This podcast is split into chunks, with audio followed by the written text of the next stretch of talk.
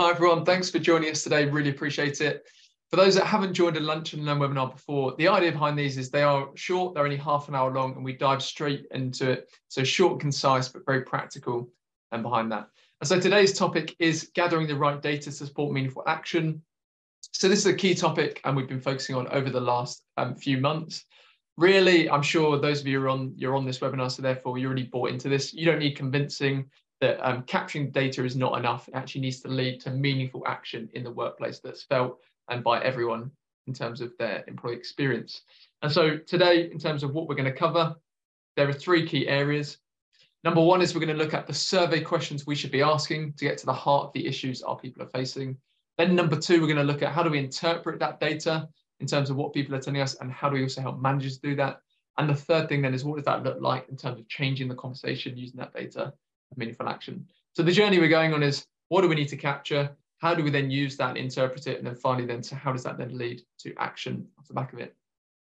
Um, Jody's going to lead us through predominantly mm -hmm. through it, and I'm going to jump in and the second point in terms of looking at how we interpret that. So start off with point number one. Jody, share with us what are the survey questions we should be focusing on to get to heart people's issues. Yeah, absolutely. So we're going to jump in straight away with this one and go in very specific, straight to the point of what we want to ask about because actually we can include questions on a whole range of topics that might be of interest to the business but when it comes to getting the data that we need to really get to the heart of the issues and understand what people are thinking and feeling we need to be quite specific and we need to look at emotions so with emotions this can really be a breakthrough moment. And for a lot of our clients who have um, been running more traditional surveys, covering all the typical engagement topics of looking at leaders, line managers, the organizational culture, they get their scores on those and several find that they begin to stagnate. And actually, by transitioning and making sure that they're including questions about how people are feeling within their survey, they're then able to take uh, take their results to the next step, take action planning to the next step as well, which we'll talk a little bit more about at the end about what that looks like in terms of when we say action, what do we really mean? Uh, so measuring emotions, this is so, so, important, asking people how they feel. Uh, we'll see what this looks like uh, when, and Alex is going to bring that to life in, in a little bit, but why are we looking at emotions? So we know that emotions are the source of our behavior. They're a leading indicator of how we're going to act, therefore how we're going to perform, how engaged we are at work and what our behavior will be like at work as well. And we know there's a really strong correlation between how someone's feeling and how engaged they are at work, which um, we're going to see in, in the data in just a second. But we've got to remember that this the survey that we're asking, the engagement survey, it's really about the employees. So making sure that we're measuring emotions alongside any topics that are maybe of interest to the business. We're showing that we're measuring what's important to the employee, already buying them into the action planning process post survey, which is so important because they'll know that the, the results are going to be showing what's of interest to them and what's important to them. So back to that correlation, we've said that emotions and engagement actually go quite closely with each other. They go hand in hand. There is this direct link. So we're going to share some of our data about this that helps build the story and uh, explain this a little bit more. Just before we do that, Jenny, do you just want to share in terms of measuring emotions, what are the two key questions we're referring to there mm. um, in a survey? Absolutely. So emotions are a key part of our philosophy and our Inpulse surveys start with asking people directly upfront, how do you feel about working at uh, the organization? We can input the name of the organization there. Respondents would then select from a range of options up to two emotions to describe how they're feeling. So they may be feeling um, committed and proud. They may be feeling committed and but stressed as well, or they may be feeling uh, stressed, unappreciated. There's a whole selection there that they can choose from. There's a, a follow-up question to that. So the second question that comes straight off the back of the first one asks them why are they feeling that way? And it's pre-populated with their answer. So if they've said they're committed but stressed, it's going to ask them why they're feeling those two things. And then they're able to input a free text answer to explain that. Yeah, great. Perfect. Let's go on to then your Great. So this uh, this graph here is based off our Inpulse data across all our clients, uh, as you can see, ranging from 2019 up until the end of last year, um, 2022. And then we've got the percentage scores for the engagement index and the positive emotion score. So typically the engagement index is made up of about three to five questions that focus on uh, the outputs of engagement. So these might be things like uh, whether somebody would recommend the company as a good place to work. So their advocacy levels, for example, um, maybe their intention to stay working at the company, if they can see themselves continuing their work here in 12 months time, another example there versus the positive emotion score. And that comes off the back of that question that we were just talking about, where we're, we're asking people, how do you feel about working at the organization? Um, based on their responses, we calculate the percentage of positive responses uh, out of the total responses there to get that score. So what we can see in this graph is that we can see firstly that the two lines generally across the years are tracking very closely alongside each other which just goes to show how close that correlation is and how, particularly when we know that emotions are the leading indicator of how we feel, why we need to be measuring those alongside engagement. To explain some of what's gone on here, we saw scores peak in 2020. If we remember externally what happened in 2020, the context there, very near the start of the year, we were all hit by the, the, the COVID pandemic. And actually, we saw this have a positive impact on engagement scores. Businesses ramped up their responses, employees felt more cared for, communications were up, and this really impacted how people felt at work and how engaged they were. As time went on, and actually that period, the pandemic dragged on and was beginning to really take a toll on people, we saw scores begin to drop off. We saw lots of burnout coming through here. Uh, well-being issues started to become uh, more apparent as well.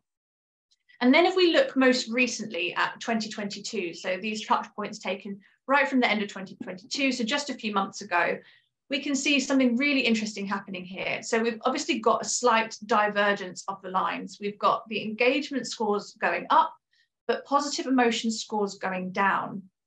And when we start to look in a little bit more depth at what's behind this. We've got some really interesting context and shows just how important it is that we've got both scores so that we can really find out what's going on.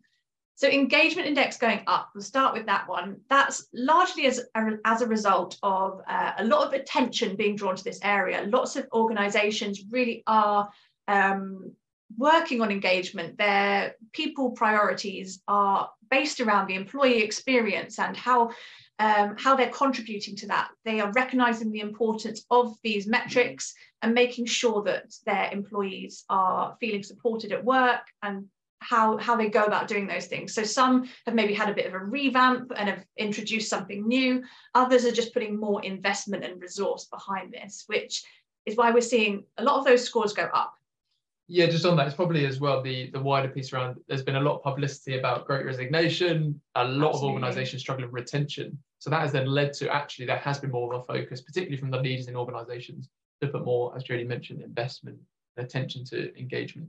Mm, absolutely. And alongside that, so let's touch on what we've got going on with the emotion score, with that dropping off. So given the correlation and given this divergence of the lines, we have to see this drop off of the emotions, particularly going in the opposite direction, as a bit of a red flag, a warning sign, something's going on here. Actually, the picture's not perhaps as, as rosy as it looks with scores going up. Yes, great, we need to celebrate that and um, recognize the effort that's gone in behind that, but there's more to it. Yes, people might be giving, um, being more productive at work or more likely to recommend the company, but what's actually going on with them as individuals. We know people are bringing their whole selves to work, and we can't just look at their work actions and separate that from their personal lives. Actually, we're seeing a lot of struggles that people are dealing with. And if we're not looking at those alongside the engagement index scores, we're missing a big part of what's going on for our people, and we're not going to be able to um, take action that is meaningful off the back of that if we're missing this key key piece of the puzzle here. So if we look in a little bit more depth at uh, the emotions, so here we are seeing the impact that uh, emotions have on the engagement scores. So looking firstly at those, those two circles at the top, so we've got the 92% score, engagement score there for people who feel positively about working for their organization. That's incredible. Um, mm -hmm. Just bear in mind here that the average engagement index, we just um, top back to, the, to that other slide, average engagement index score there sitting at 71%. And if we look at that based on the emotions, up way up at 92%, um, which a lot of organisations would be absolutely uh, thrilled to have their score up in the 90s there. And that can be achieved by looking at how people feel, and, and that's going to help us get there. I mean, that, that is a staggering um, contrast there, 70 percentage point difference there. So it shows the impact that emotions are having on engagement, certainly well.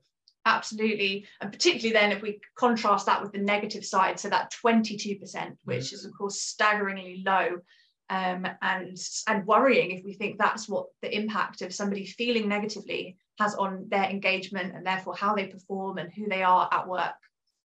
We've then got below that some more specific emotions. And this is really interesting as well because when we think about survey questions, typically, if we've got a question such as a very common question, I would recommend the organisation as a great place to work. If someone gives us a disagree answer to that, we know they're not an advocate, but we don't know much more. We're, we're kind of stuck there. Well, why aren't they recommending it? What, what's the next step there? How do we actually shift that?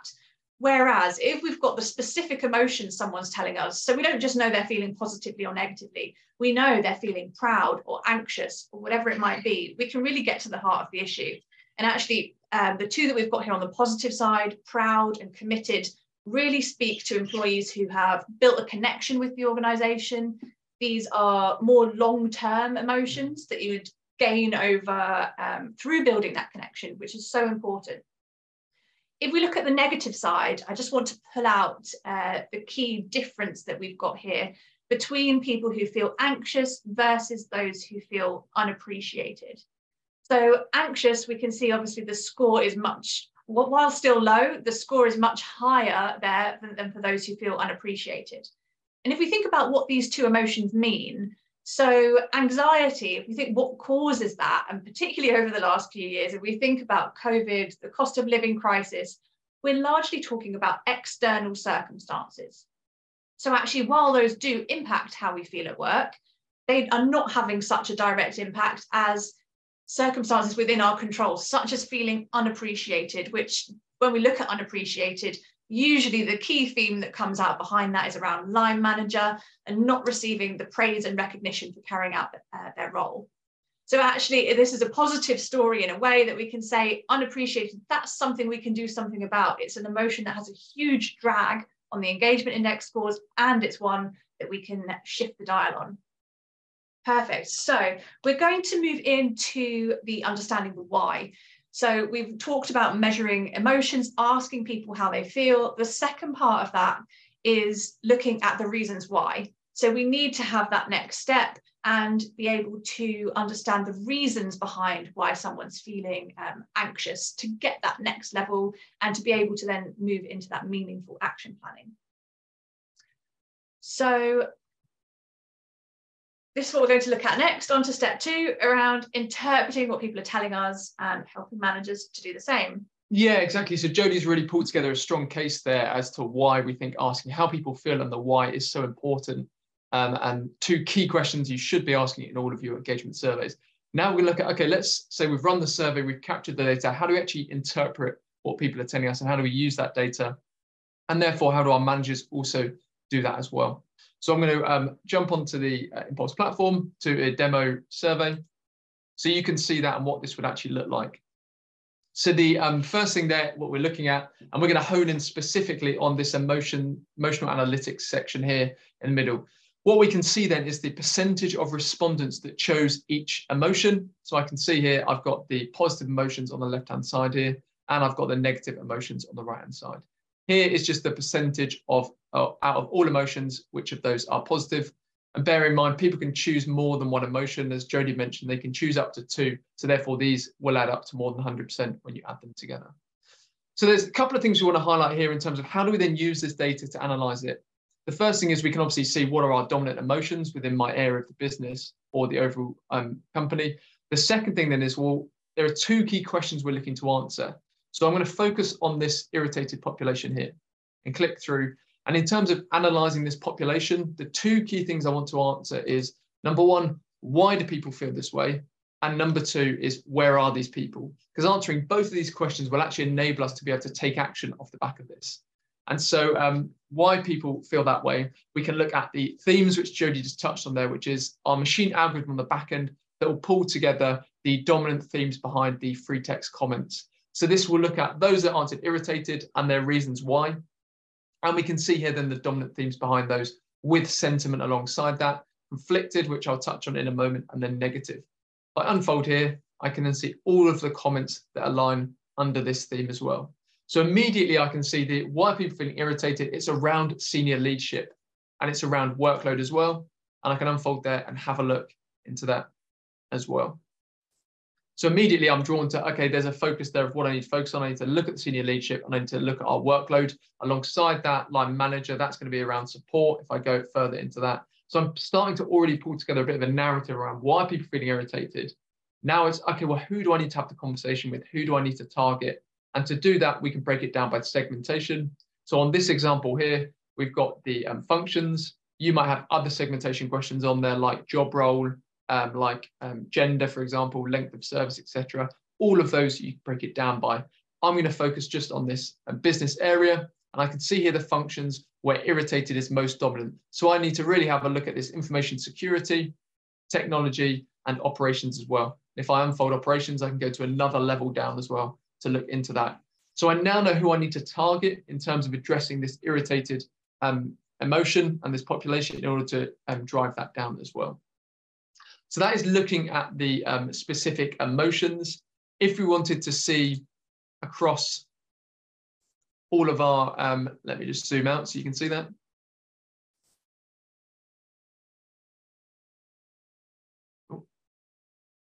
Uh, then we can see a heat map so you can see the breakdown of the individual emotions there. And then on the left-hand side here, I've got all of the segments for me to look at as well. So I can see the breakdown of where these emotions most dominant. I can see that for product, disconnected stands out very clearly there at 41%, for example. And I can click through to any of these populations if I wanted to as well. So there's that bird's eye view, again, looking at this key information around how are people feeling.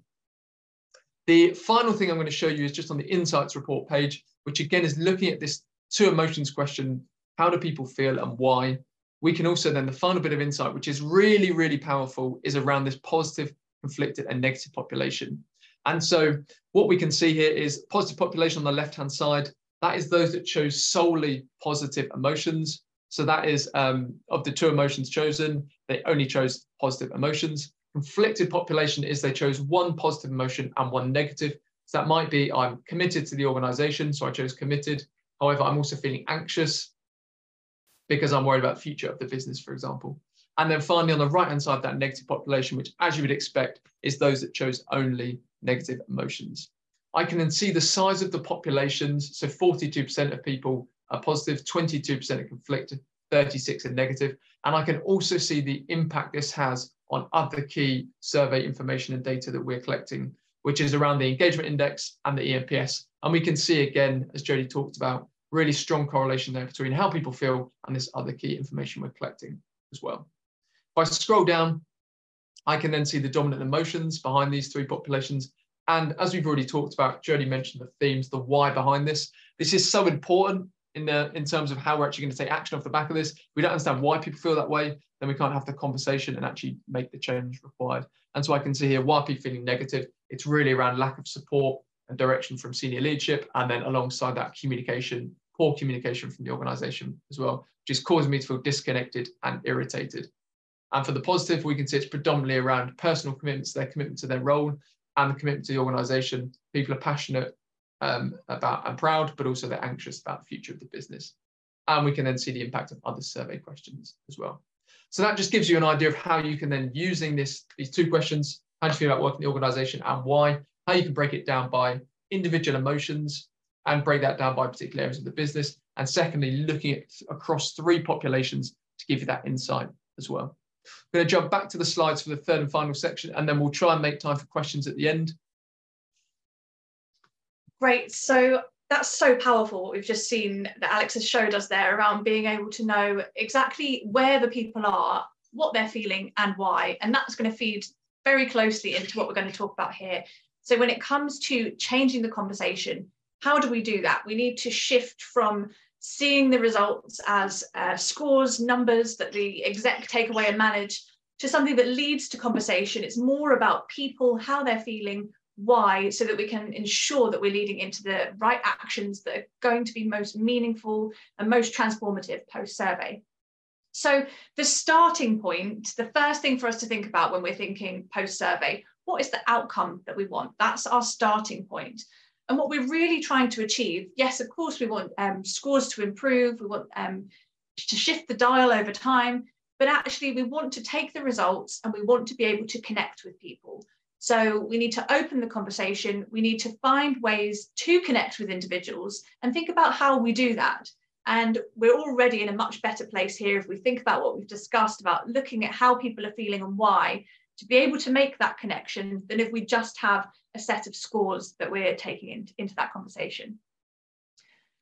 So great quote here, Shawn Stevenson quote that um, it sums this up nicely for us. So connection is not an exchange of information. Connection is an exchange of humanity and it's an exchange of emotion. This is so important. So building that connection leads to some of those emotions that we saw on the positive side around people feeling committed, proud. Those are strongly linked with increased um, advocacy, people being more likely to stay in their jobs, so lower attrition levels. And that's ultimately how we'll help mature the organization and move its culture along so that we're um, having a, a better environment for people to work in. So how, how do we do this? How do we use the results to take meaningful action post-survey? First point here is all around shifting our focus, shifting how we see those results, how we read them. So this is a big piece around mindset, and this is for everybody from um, senior leaders down to the respondents themselves and everybody in between about what we think and what we, uh, how we view the post-survey process. So particularly when if surveys are infrequent, we can often be using them as just a, a, data dump. It's a scorecard. We check in where we're at and then we, we move on, we forget about it. But we want to shift that to looking at how people feel to build that connection. So it's much easier to connect with people if we can, instead of saying, oh, we've got an engagement index score of 64%, we can say, actually, half of you are feeling stressed because of workload or because of lack of support let's have a discussion about that. Let's chat that through. Let's gather more opinions and more feedback. That's a much more human conversation to have with people where we're going to get their buy in, show that we're listening to what is important to them, and help us translate the results into uh, meaningful actions post survey. And also, really key for managers, much more helpful for them to, to have that framework to go into that discussion so that they can open a more human conversation. And for a lot of managers, they can find that actually um, this might be a conversation that they're not used to having. So having some of the, the data that Alex showed around how people are feeling gives them a way to structure that conversation. So they can use the emotional climates. They can ask which which emotions people resonate with. They can ask for more information around some of the key topics that have come up. So it can be really great for helping uh, frame that discussion Second point on here, which links in closely, is all around um, building out this narrative. So we've talked about around moving away from that scorecard, the numbers, uh, the more direct survey results, if you like, to building out a story, shifting the, the focus there. So this really means using much more natural language, which again is that language that connects with people. Um, for example, uh, well-being is a good example for this. So we don't want to necessarily be talking about well-being from the perspective of looking at it as a score, well-being such a key topic right now, and to have those conversations, it's much more helpful if we can look at the results and say, actually, we can see um, you're anxious because of um, you're struggling with your work-life balance, or you're anxious because of um, the cost of living crisis and other external influences uh, that might have come up. So turning data into a story makes it a part of a conversation where the purpose of the survey has come about um, to listen to people and listen to their feedback and then act on it by opening up the discussion. And this is, of course, much easier if our, when our surveys are designed in this way to give us that nice balance of the quantitative data so that we've got those scores, but actually it's the qualitative that's going to help us add to that, build out that story and um, take that to the next step with you. Yeah, and, and, it's a great point, Jodie, in terms of the um, what we're capturing here is around what we often use in internally, which is leading with their need. And so because we're asking these two questions about um, how do you feel and the why, it's very open. They lead with what's most important to them. Whereas with other survey questions, we're very much leading with what's important to the organization because we're setting the questions. And so that's really important when you start to build this narrative is, as Jodie talks about there, that you are emphasizing this is all about listening to our people, what's most important to you, by asking those open questions up front, how are you feeling and the why, that mm. reinforces this as well. And it, as we've already talked about, it gives you a totally different angle um, to what you're already measuring with your other survey questions as well. Absolutely. And the leading with their need, that is so important for our last point on here as well around involving people because they're going to see the point of what they're doing and it's much easier to involve them and get their buy-in to the process and their ownership of both participating but also in the results if they can see how it connects to them. So this is really going to help heighten the connection and actions are going to be so much easier to implement if we've got people involved.